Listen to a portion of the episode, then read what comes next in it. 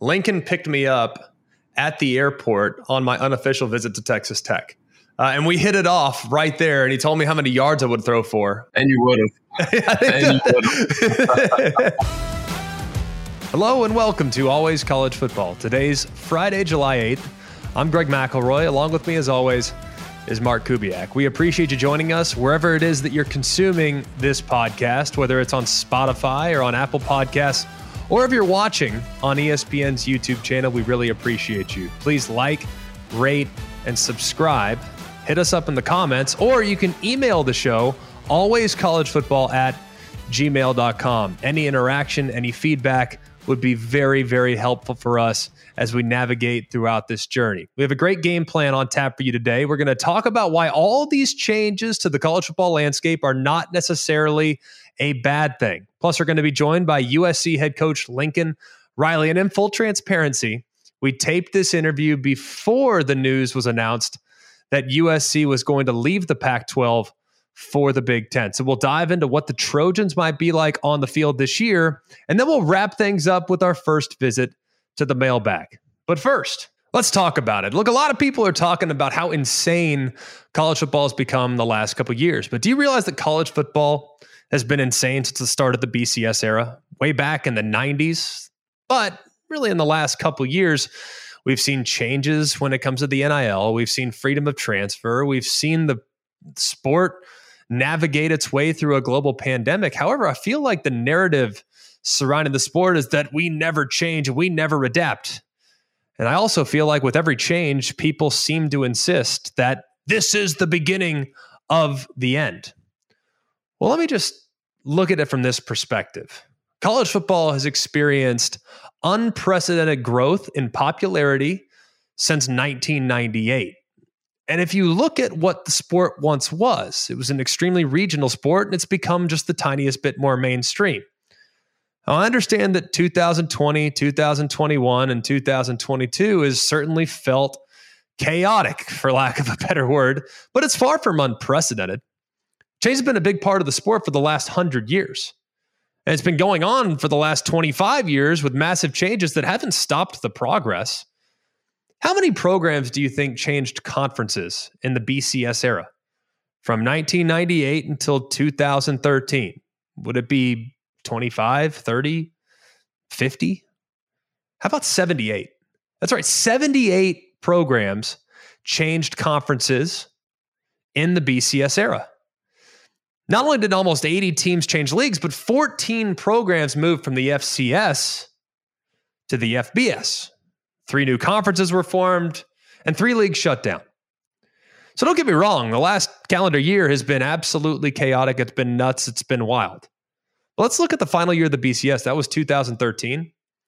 It went out with a bang. There were 17 programs that moved that year. The ACC bumped its membership to 14 by adding Syracuse and Pitt from the Big East. And the Big East morphed into the American Athletic Conference, welcomed UCF, Houston, Memphis, and SMU, all jumping from Conference USA, which managed to retool once again to survive another wave of poaching. Well, what's gone on the last week is crazy. It's not unprecedented. and I'd hesitate to start declaring the end is near in college football and that college football is dead. I would sum up the recent changes with one word it's uncomfortable. You can't tell me that they're bad. You can't tell me that they're good. We simply don't know at this point. But what I do know is that the first time I went off a high dive, I was uncomfortable. The first time I drove a stick shift, I was uncomfortable. And the first time I swung a golf club in public, I was really uncomfortable. Now, at first, all those things felt really unnatural to me. But in time, they became very enjoyable. So I would just encourage everybody let's just sit back, let's relax, let's not make any prognostications, and let's just see what happens. Now, without much further ado, let's visit with the head coach of the USC Trojans. He's Lincoln Riley. This podcast is proud to be supported by Jets Pizza, the number one pick in Detroit style pizza. Why? It's simple. Jets is better. With the thickest, crispiest, cheesiest Detroit style pizza in the country, there's no competition. Right now, get $5 off any eight corner pizza with code 8SAVE. That's the number eight, S A V E. Go to jetspizza.com to learn more and find a location near you. Again, try Jet's signature eight corner pizza and get $5 off with code 8SAVE. That's the number eight, S A V E. Jet's Pizza. Better because it has to be.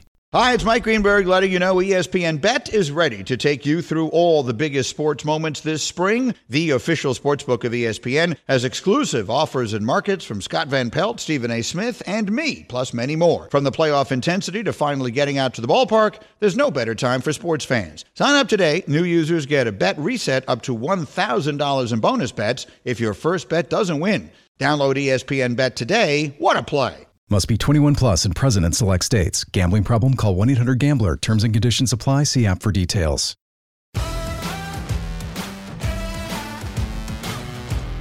Happy to be joined now by the head coach of the USC Trojans, Lincoln Riley. Lincoln, it's still kind of strange for me uh, to say head coach of the USC Trojans. Has it has it kind of sank in for you just yet, or what?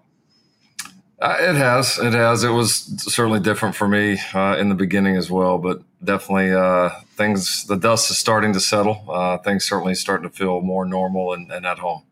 It's funny because uh, I've known you longer than just about anybody else in the profession, I feel like. For those that are unaware, Lincoln picked me up at the airport on my unofficial visit to Texas Tech.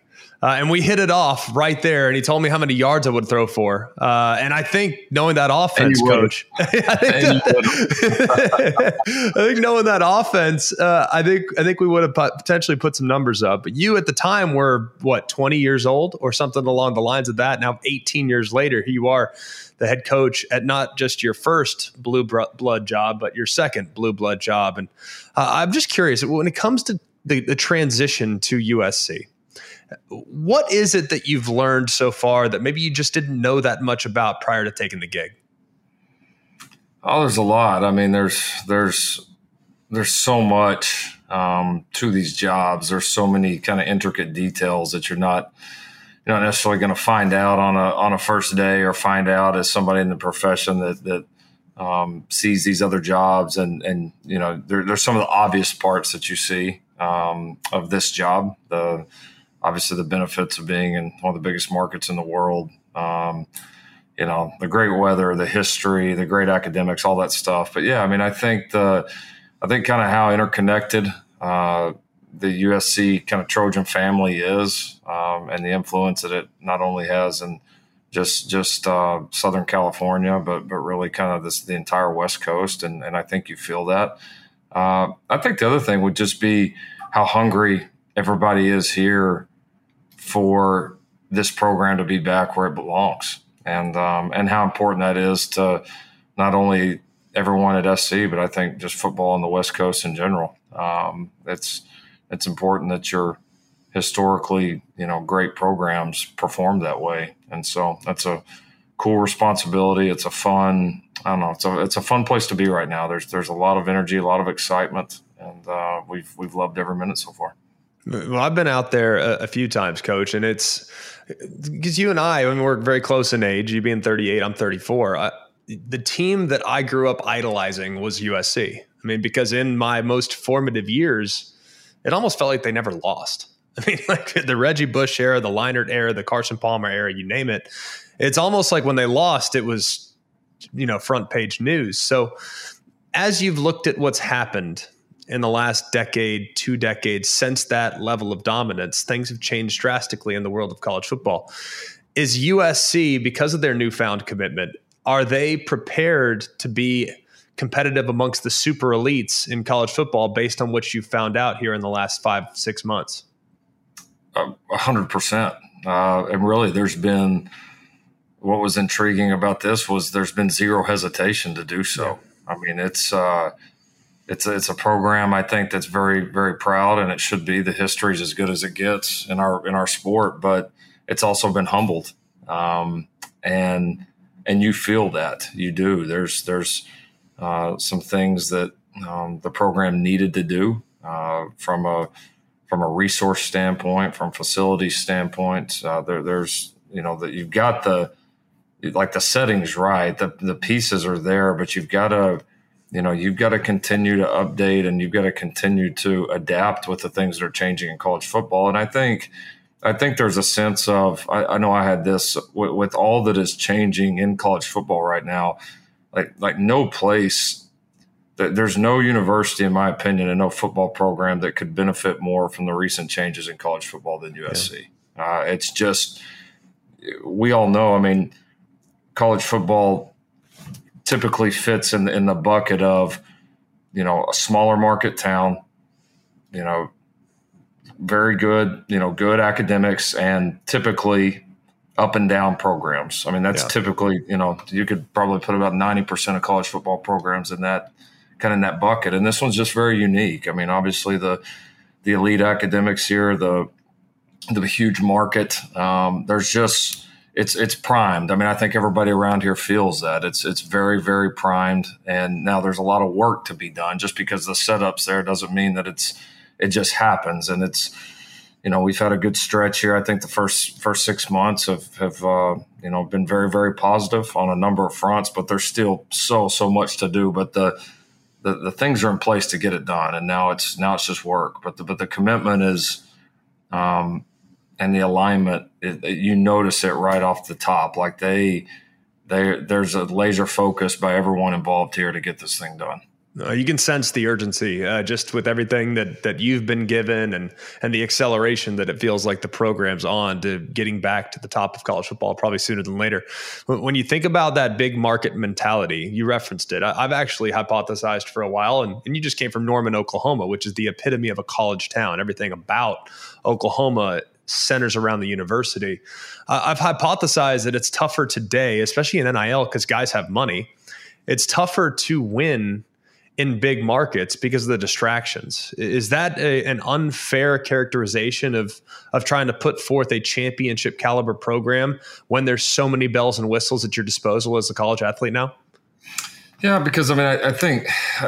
You know, and we've all been in different spots, but th- there's distractions everywhere. Right. I mean, there's not a college campus on on the country that doesn't have distractions. The reality is, you've got to get the right people uh, mm-hmm. The reality is, you got to have guys that are that are focused enough to be able to put those distractions off to the side. Um, because you know, with what people would say distractions, I also would look back at that and say, man, look at look at the opportunities, right? Right. I mean, from a, I mean, you know, for guys to be able to come out here and experience so many unique things. I mean, kind of in this journey that's going to shape them as they get onto that next big chapter in their lives. There's there's just so much you can do out here from an educational standpoint, from just to just to be able to experience all, all that this place has to offer. Um, and I just think it just creates opportunities for our guys that are, you know, tough to replicate anywhere else. And uh, so I think, um, I, I, honestly think in a lot of ways, um,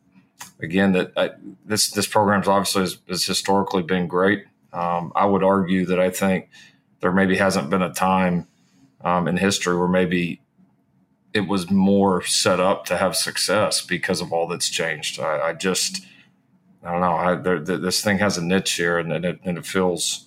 I, am excited about what we can put in front of our guys right now, um, and what we feel like we can build here together.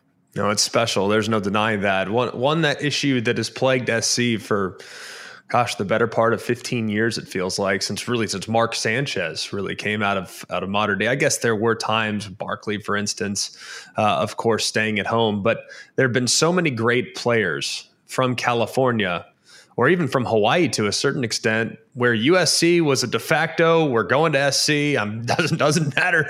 No one else even bother calling because I'm going to be a Trojan. Uh, that's changed a little bit. For instance, last year you see C.J. Stroud, Bryce Young, two California kids, both playing in the Big Ten and the SEC respectively. So, h- how do you anticipate changing that so that there's a real sense of pride for those California kids that want to call Southern California home for their college destination? Um, I think it's already changing. I mean, I think you look what what we just signed. Um, you know, in terms of uh, in terms of players out of high school. I mean, we were here. We had what about three weeks before before signing day, and we signed. you know, you know, the, certainly the top couple of players in this state, without a doubt, um, and some others that we feel really good about, and then you know, everybody can see kind of the start that we're off to in the uh, 23 and the 24 class. So I, I, think, I think that that love um, that, that sense of, of, of kind of pride for for guys in the state of California and USC has not gone anywhere. That's yeah. been my as I've as it kind of gotten in the, into the weeds, gotten boots on the ground here, been out to to to go visit these high schools, had had these players on campus. The, the affinity for USC in this area, like that, that connection is still as strong as ever. But we've got to give them a reason to come here, and I yeah. think I think guys are, are seeing that. I think coaches, families are seeing that right now. I think everybody feels the momentum. Obviously, we've got to go capitalize. We've got to go win. We've got to go do our jobs uh, and do the job that we were brought in here to do at a high level. But I just, I was kind of interested of what that would feel like. You know, I'd recruited this state before. I have a, a strong feelings about the, the talent in this state. I was interested what the reception would be when you're coming in with that SC logo and yeah. that they there's a deep connection between this school and people in this state and that is absolutely still there. And uh, I think so many of these great players jumping on on board with us here before we've even played a game, I think shows that. And then I think that's got a chance to you know grow back into to what it used to be. Well, obviously, when you were at Oklahoma and you can go into the state of Texas, you say, "I'm I'm a Texan. Like I, I can go in there. I can. I'm from here. I know you guys. Like I grew up in the state. You had the uh, you know the immediate access." To the high school coaches and the importance of those relationships and mending those relationships and creating those relationships. Is it a similar structure in California in, being able to try to kind of endear yourself to guys that might initially view you as a bit of an outsider? Yeah, it definitely helps that we've spent time out here. Um, you know, a lot of our, and if you look at a lot of our staff, they either have, you know, West Coast ties, we're from out here, recruited out here.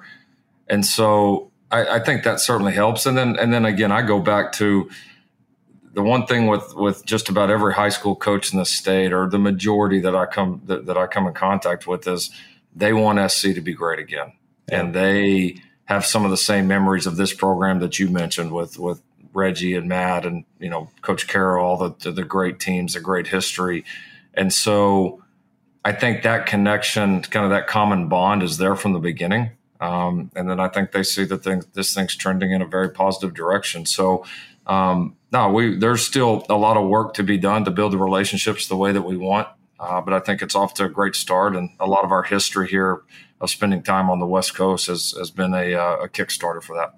Well, you put together a remarkable staff. Uh, should come as no surprise. Your staff at Oklahoma was amazing. A lot of those guys with you, Alex Grinch in particular.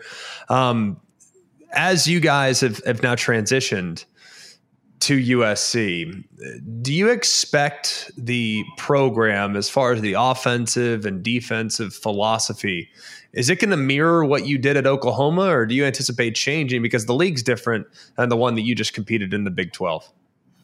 Uh, there'll be there'll be pieces of both for sure. Um, I mean, schematically, I, I you know we, we've always taken pride on all sides of the ball of being on the cutting edge and being guys that innovate and can adjust um, to what we're what our opponents are doing, adjust to the personnel that we have. So that that certainly won't change, but I think we'll continue to evolve.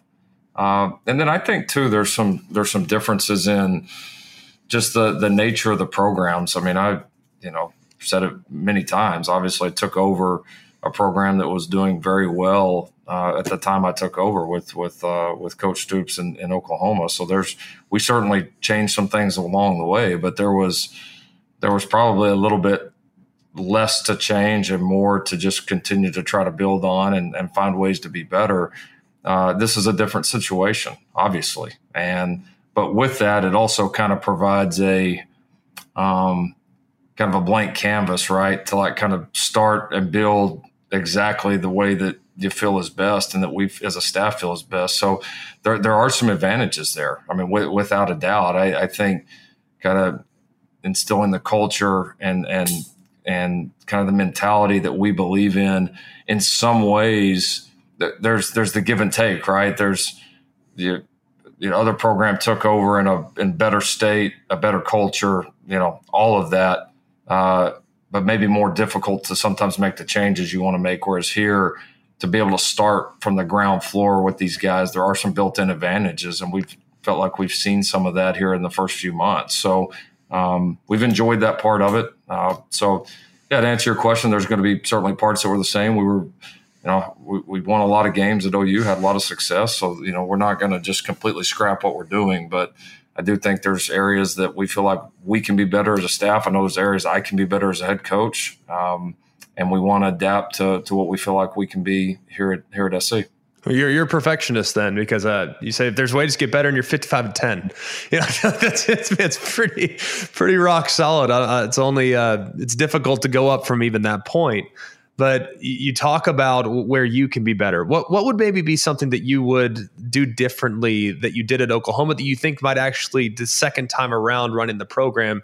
Would there be something specific that you'd like to do differently that might help you out down the road? And and if you get access to the playoff, have obviously a remarkable chance to be very very competitive.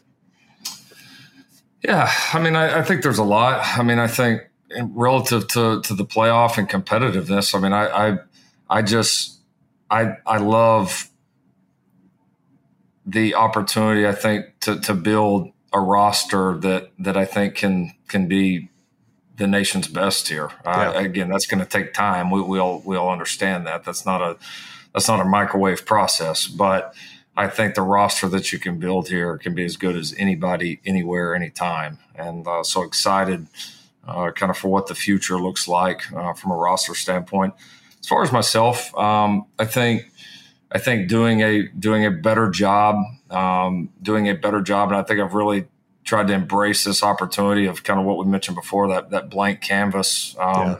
to really build a, a culture that um, that where we needed to make a lot of changes to be able to build that from the ground up, and that's that's challenged me in in different ways, and that's been good for me. And there's it's kind of opened up areas, you know, when I look back on my time at Oklahoma where I could have done a better job there. I mean, w- without a doubt. And uh, you're always trying to push the right buttons with the team and, and, get the team in the, the best mindset that you possibly can. And that's, uh, you know, that's always, uh, there's always, it's, it's a, it's a tight, it's a tight line, right? It's a tight rope to walk. And, uh, but I think I've, I think being in this situation has pushed me to become better. It's exposed areas that I could have been better at OU um, and uh, giving me confidence that I will be better, and I know I'll need to be better for for our guys here at SC.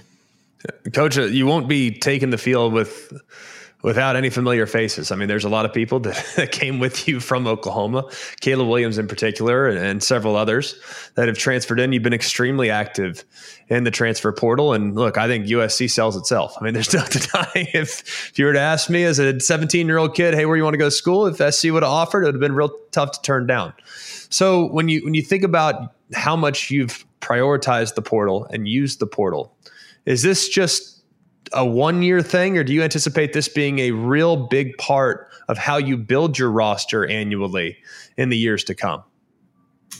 Uh, it's definitely going to be a part of it. I, I, don't think it'll. My gut is it won't be. Uh, it'll. It'll kind of tear its way down, right? Uh, as as the roster builds and we we build some of the depth and the the talent base that we feel like we should have here. Uh, but yeah, when we came in, I mean, we had a choice to make. I mean, you have to build the roster one of two ways, and and uh, we just felt like that the high school route might potentially, if we went heavy in the high school route, it was going to probably put us in position where we had too many guys that needed time to develop. Plus you know, there was a lot of guys at that point, you know, high school guys are the majority are making their decision, you know, in December. And we got here, you know, basically at the beginning of December. I mean, it's just very, very difficult to do in that in that time frame.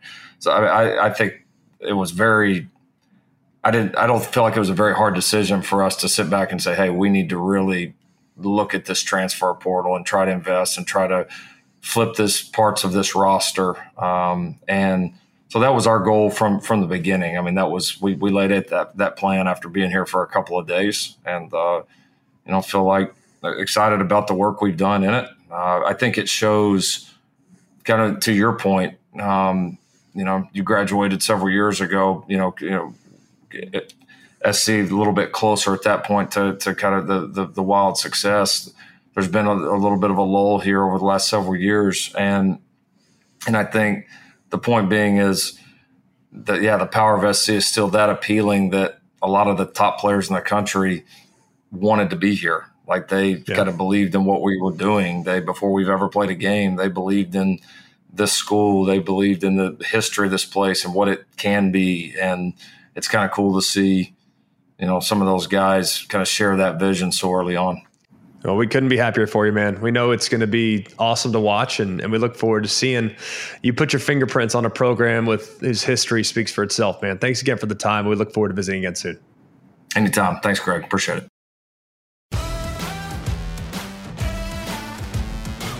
What a great conversation with Coach Riley. And I'll tell you what, there's a lot to like about USC this year and what they've added in the transfer portal. They certainly don't feel like a team that's coming off of one of their worst seasons in their history. Caleb Williams will be coming off a freshman All America performance at quarterback. He only started seven games last year at Oklahoma, and there were some really great moments with him under center. There were also some moments that left a little to be desired, most of the Kansas game being a great example of that. But you got to feel like he's poised to take a huge leap in year number two in Lincoln Riley's offense. He leads a star studded cast of offensive weapons that include the Biletnikoff winner in Jordan Addison, Oklahoma's second leading receiver from last year in Mario Williams, Jerry Rice's son, Brenden Rice, who transferred in from Colorado. Add that to Gary Bryant, Taj Washington, and their receiver room is absolutely ridiculous, which is nothing new for USC. But I think maybe the most under the radar addition as far as their offensive skill is concerned is Travis Dye. He's a workhorse, the running back formerly of Oregon. He led Oregon in rushing and receiving last year and departs Oregon as their fifth all time leading rusher. Couple that with really quality quarterback play and a dangerous cast at wide receiver, he might be poised for a huge season in Lincoln Riley's offense. They know they'll be able to score. They might get into several shootouts, feel really confident about that. But will they be able to stop anybody? Alex Grinch comes with Lincoln Riley from Oklahoma, trying to improve a defense that gave up nearly 32 points a game. Now, he's been in the situation before. If you look at the turnaround that he's stepped into at Oklahoma, and the turnaround, he spent some time at Ohio State too, but the turnaround that he experienced at Washington State was pretty dang remarkable. He basically took a team that was the bottom of the barrel in almost every defensive statistical category, and he made them halfway decent. he actually paid Washington State. They were at one point in the top half of almost all defensive metrics by the time Alex Grinch left Pullman. So you got to think that his style of defense, well, it's going to create a lot of disruption. He does a lot of movement, he does a lot of twists, he does a lot of stunts, and he puts a lot on the shoulders of his defenders at all three levels. It might be with some growing pains there in the early going, because if the defensive line is moving to the right and the linebackers are also moving to the right, guess what that can create? It can create big holes if guys aren't all on the same page. So there might be some growing pains, and you might see USC uh, get into some shootouts early. But in time, by the time they get to the end of the year, one would assume, based on Alex Grinch's history, they'll be playing pretty solid and creating disruption along the line of scrimmage for the opposing offense. I'm bullish on USC this year. I think nine wins is certainly reachable. Those that are referencing a possible college football playoff berth, uh, I got to see some improvement in the front seven defensively before I'm willing to go that far. All right, it's time to turn our attention and interact with our absolutely wonderful viewers and listeners. Let's go to our mailbag. All right, Greg, Lanham and Louisville could you see Stanford going independent and aligning closely with Notre Dame? I know the big buzz is around ND's next move, if there is one, but they can let the chips fall where they want. Do you think Stanford would be in lockstep? Thanks. Looking forward to more episodes. It's a great question. I mean, Stanford is undoubtedly one of the best athletic departments in the country. If you do a little due diligence on the well roundedness of Stanford's programs in the 28 year history of the Directors Cup, which is awarded annually to the nation's best athletic department, Stanford's won it 25 times. That's right, 25 times out of 28. Now Texas won the last two, and North Carolina won North Carolina. They won the inaugural Directors Cup back in 1993-1994 school year. Stanford's won it every other year. a 25 year run was broken by Texas two years ago. The athletic department is phenomenal, as good as it gets. But unfortunately for Stanford, these moves are almost exclusively about what the university brings in football. Now, I'm sure basketball is taken into account. I'm sure some of the Olympic sports are taken into account, and the academic prestige with Stanford is second to almost no one. But if Notre Dame will allow Stanford to join them in lockstep, And Stanford would do backflips in an effort to celebrate the invitation. But one has to wonder why do Notre Dame and Stanford play every year?